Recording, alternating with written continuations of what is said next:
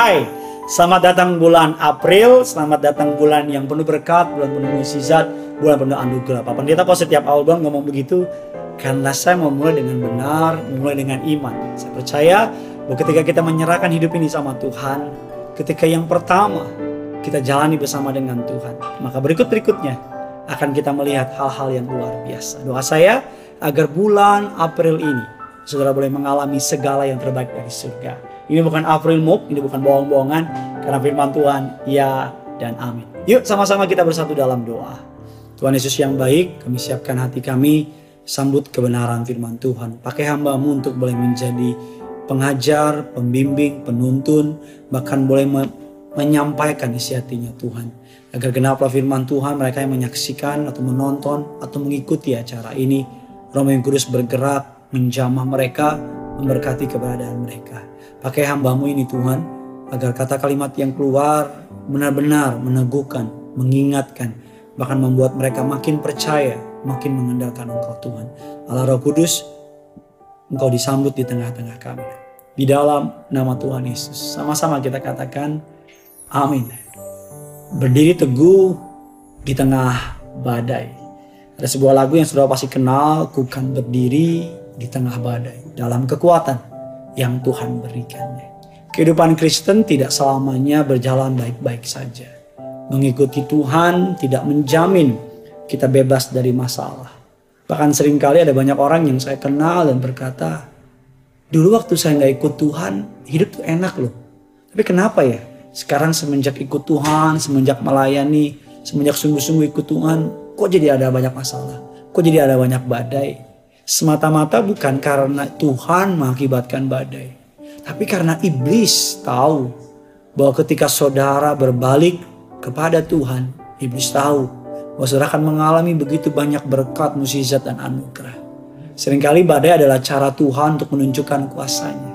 Seringkali masa sukar adalah cara Tuhan untuk menunjukkan bahwa dia berkuasa atas hidup orang percaya. Dalam sebuah kisah yang terkenal dalam kisah Rasul 7, ada seorang tokoh namanya Stefanus. Kisah Rasul 7:55 tetapi Stefanus yang penuh dengan Roh Kudus menatap ke langit lalu melihat kemuliaan Allah dan Yesus berdiri di sebelah kanan Allah. Lalu katanya, sungguh aku melihat langit terbuka dan manusia berdiri sebelah kanan Allah. Maka berteriak-teriaklah mereka sambil Alkitab mengatakan sambil menutup telinganya serentak menyerbu dia. Mereka menyeret dia keluar kota, melemparinya dan saksi-saksi meletakkan jubah mereka di depan kaki seorang muda yang bernama Saulus. Sedang mereka melempari Stefanus berdoa, Ya Tuhan, terimalah rohku. Ayat yang ke-60 sambil berlutut dan berseru dengan suara nyaring, Tuhan, janganlah tanggungkan dosa ini kepada mereka. Dan perkataan itu meninggalkan, dengan perkataan itu meninggallah ia. Saya mau bilang sama saudara bahwa mengikuti Tuhan pasti ada badai. Pasti ada tantangan, pasti ada momen yang tidak menyenangkan. Akan ada season in your life, musim yang kau gak suka. Tetapi sebagai orang percaya, what should we do ketika keadaan tidak berjalan seperti yang kita mau? Yang pertama, dia yang ke-55, tetapi Stefanus yang penuh dengan roh kudus menatap ke langit. Berbicara mengenai menaruh pandanganmu, arah pikiranmu, imanmu. Langit adalah bicara mengenai Tuhan. Ketika menghadapi masa sukar, arahkan pandanganmu bukan kepada perkara-perkara dunia. Kau makin kecewa, kau makin down, imanmu makin hilang. Arahkan pandanganmu kepada Tuhan. Dalam 1 Petrus 5 ayat yang ke-10 dan Allah sumber segala kasih karunia yang telah memanggil kamu dalam Kristus kepada kemuliaannya yang kekal akan melengkapi, meneguhkan, menguatkan, dan mengokohkan kamu sesudah kamu menderita seketika lamanya.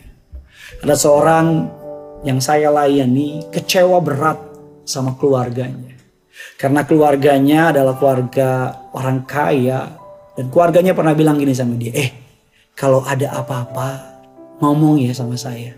Setiap kali ketemu, "Eh, kalau ada apa-apa ngomong ya sama saya."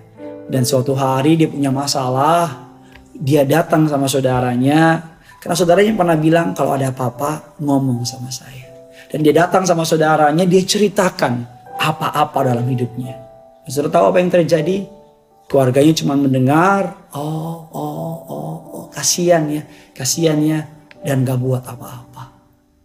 Ini yang menjadi isu utama dalam hidup manusia. Setiap kali mereka menghadapi masalah yang mereka tatap adalah manusia. Yang mereka minta tolong juga manusia. Bukan berarti manusia nggak bisa tolong. Tapi yang pertama kali perlu kita lihat ketika kita menghadapi masalah. Tatap ke langit. Cari Tuhan. Kalau saudara punya masalah, lagi ada masalah, jangan banyak mengeluh, jangan banyak ngomong yang aneh-aneh. Masuk kamar, nyembah, nyanyi Tuhan. Hancur hati sama Tuhan. Karena firman Allah mengatakan demikian. Sebab adalah kasih karunia. Jika seorang karena sadar akan kehendak Allah. Menanggung penderitaan yang tidak harus ia tanggung. Mungkin hari ini saudara ikut Tuhan. Sungguh-sungguh hidup benar.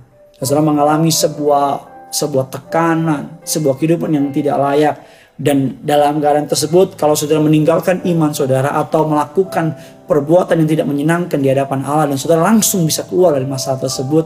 Tapi saudara dengan sadar memilih untuk menderita karena memegang firman Tuhan. Firman Allah mengatakan itu adalah sebuah kasih karunia. Pada ayat yang ke-20 sebab dapatkah disebut pujian jika kamu menderita pukulan karena kamu berbuat dosa.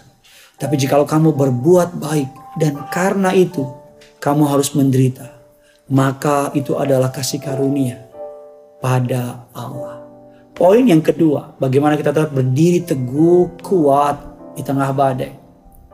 Di ayat yang ke-59 mengatakan demikian. Ayat yang ke-59, sedang mereka melempari Stefanus. Stefanus berdoa, katanya, Ya Tuhan Yesus, terimalah rohku. Yang kedua, menyerahkan semuanya. Bukan setengah, bukan seperempat, bukan 90 persen. Menyerahkan semua kepada Tuhan. Percaya rencana dan kehendak Tuhan adalah yang terbaik. Stefanus menyerahkan, Ya Allah, terimalah rohku. Stefanus tidak berusaha melakukan sebuah misi menyelamatkan diri. Tapi Stefanus menyerahkan dirinya, hidupnya kepada Tuhan. 1 Petrus 1 ayat yang ke-6 dan 7 mengatakan demikian. Bergembira akan hal itu. Sekalipun sekarang ini kamu seketika harus berduka cita oleh berbagai-bagai pencobaan. Maksud semuanya itu ialah untuk membuktikan kemurnian iman yang jauh lebih tinggi nilainya daripada emas yang panah. Yang diuji kemurnian dengan api sehingga kamu beroleh puji-pujian dan kemuliaan dan kehormatan pada hari Yesus Kristus menyatakan dirinya. Seringkali masalah yang datang dalam hidup ini adalah cara Allah untuk memurnikan kita. Seringkali api itu memurnikan iman kita, meluruskan pandangan kita, mengingatkan jalan kita. Stefanus menyerahkan semuanya kepada Allah. Stefanus tahu kalau hidup Tuhan yang berkehendak. Kalau mati itu juga yang baik dalam hidupnya. Baik mati atau hidup bagi Stefanus, I give it to you. Semuanya Orang yang menyerahkan hidupnya sama Tuhan gak akan stres. Karena dia akan menerima apa pun yang Tuhan putuskan terjadi kepada dia. Dia akan tahu bahwa kalau Tuhan putuskan untuk A, maka A yang terbaik. Kalau Tuhan bikin C, maka C yang terbaik. Orang menyerahkan sepenuhnya sama Tuhan tahu bahwa manusia terbatas. Tuhan tidak terbatas. Apa yang hari ini bagimu sebuah kerugian, sebuah kegagalan, sebuah kemunduran mungkin 10 tahun ke depan, satu tahun ke depan, dua minggu ke depan, atau bahkan beberapa waktu ke depan, engkau akan melihat sebagai sebuah berkat, sebuah promosi, sebuah jalan keluar untuk masalahmu yang suka. Yang ketiga, firman Allah mengatakan demikian ayatnya yang ke-60. Sambil berlutut ia berseru dengan suara nyaring. Tuhan, janganlah tanggungkan dosa ini kepada mereka. Dan dengan perkataan itu, meninggallah Stefanus. Yang keempat, yang ketiga, yang terakhir, mengampuni orang yang bersalah. Jaga hatimu, jangan sampai mengutuki. Jaga hatimu, jangan sampai mengutuki, membenci, tapi jaga hatimu untuk tetap berbuat baik. Setelah itu sempat ayat yang ke-9 mengatakan demikian. Karena itu baiklah juga dengan mereka yang harus menderita karena kehendak Allah menyerahkan jiwanya dengan selalu berbuat baik kepada pencipta yang setia. Rasul Petrus mengatakan mereka yang menderita karena kehendak Allah harus menyerahkan jiwanya dengan selalu berbuat baik karena penciptanya yang setia. Bahkan Nabi Habakuk mengatakan dalam sebuah bold statement, sebuah kalimat yang berani dalam Habakuk 3 ayatnya yang ke-17 18. Sekalipun pohon ara tidak berbunga, pohon anggur tidak berbuah, hasil pohon zaitun mengecewakan. Sekalipun ladang-ladang tidak menghasilkan bahan makanan, kambing domba terhal dari kurungan, tidak ada lembu sapi dalam kandang ayat yang ke-18. Namun, aku akan bersorak-sorai di dalam Tuhan, beria-ria di dalam Allah yang menyelamatkan aku. Nabi Habakuk menunjukkan ada kurang lebih enam masalah. Pada masa itu pohon anggur tidak berbuah, pohon ara tidak berbunga, pohon zaitun mengecewakan. Gampangnya gini, nggak ada alasan untuk mengucap syukur. Nggak ada alasan untuk percaya sama Tuhan. Namun aku akan bersorak-sorai. Dia gak bilang aku akan bernyanyi, tapi aku akan bersorak-sorai. Menggambarkan sebuah sukacita yang besar.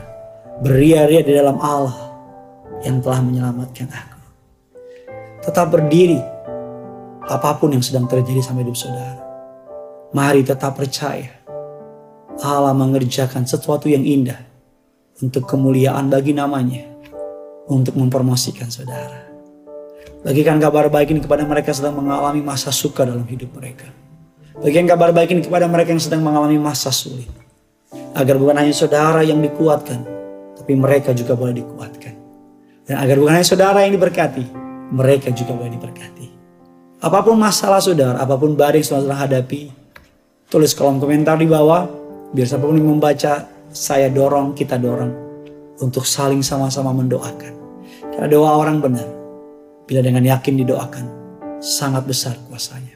Permintaan bibir orang benar, tidak akan Tuhan lalui. Yang punya surga, crazy love with you. Mari sama-sama kita datang sama Tuhan. Ku sembah kau Allahku Bapa dan sahabatku Kau yang pedulikan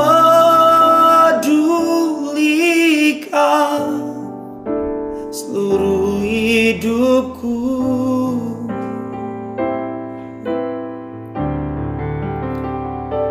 Walau lewati lembah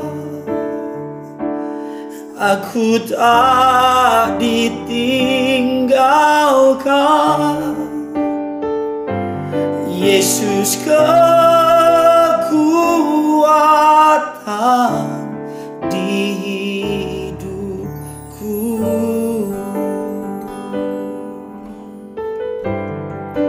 sama-sama datang sama. Hanya Engkau Juru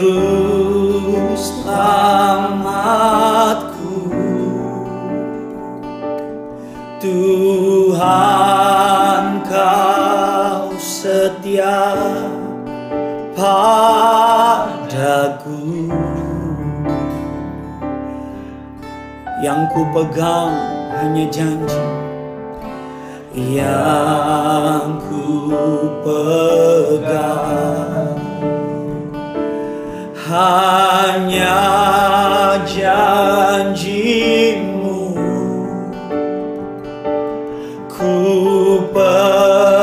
percayakan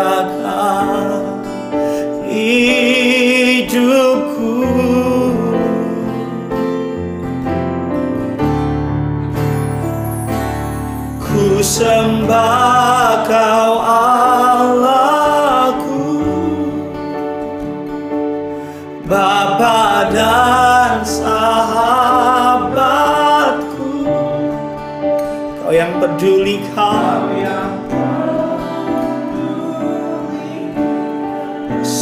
hidupku. Mari jadilah kuat percaya. Walau lewati lembah, aku tak ditinggalkan.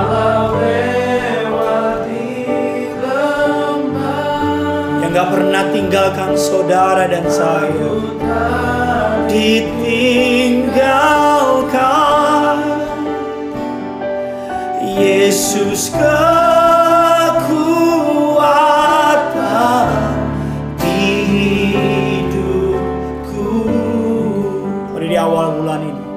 Sama-sama kita angkat lagu dengan iman percaya. Hanya engkau. Hanya engkau. Mari sama-sama. Juru selamatku. Juru selamat Masuk bulan yang baru dengan iman percaya. Tuhan Tuhan. Kau setia. Setiap minggu, setiap hari, setiap detik, setiap menit Sama-sama angkat tanganmu Katakan ku yakini pertolonganmu Tuhan. Ku yakini pertolonganmu. Takkan terlambat bagiku takkan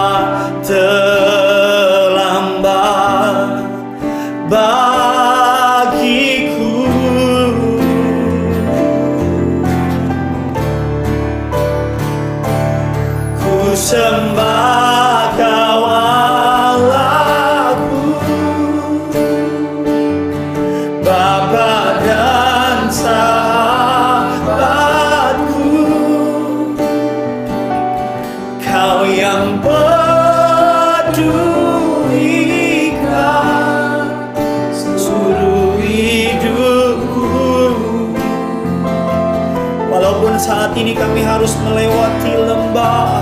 Walau lewati lembah Aku tak ditinggalkan.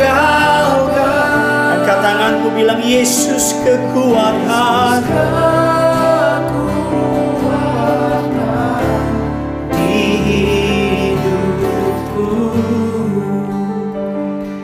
Di hari pertama di awal bulan ini mari sama-sama datang sama Tuhan. Kau punya Tuhan yang tidak pernah meninggalkan engkau.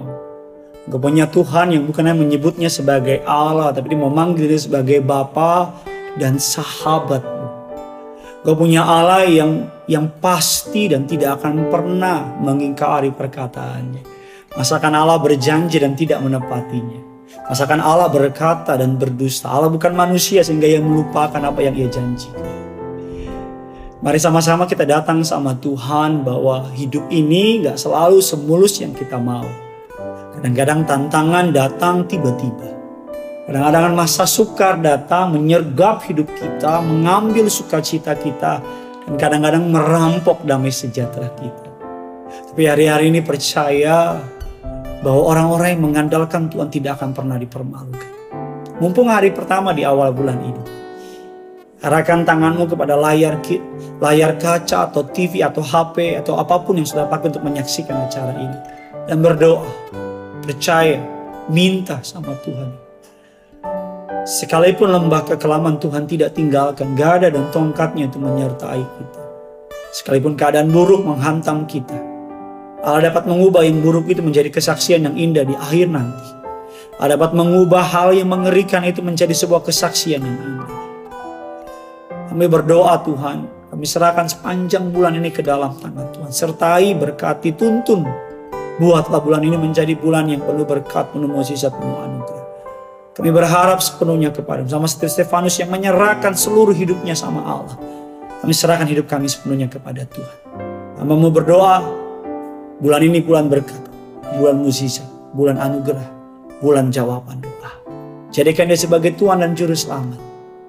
Maka hidupmu tidak akan pernah mengalami hal-hal yang membuat engkau takut dan gentar. Sekalipun ada hal yang mengerikan datang, tapi imanmu kepada Kristus akan membuat engkau dapat melewati ini semua. Jadilah kuat, jadilah beriman, jadilah percaya. Tuhan Yesus sangat mengasihi. Bye-bye.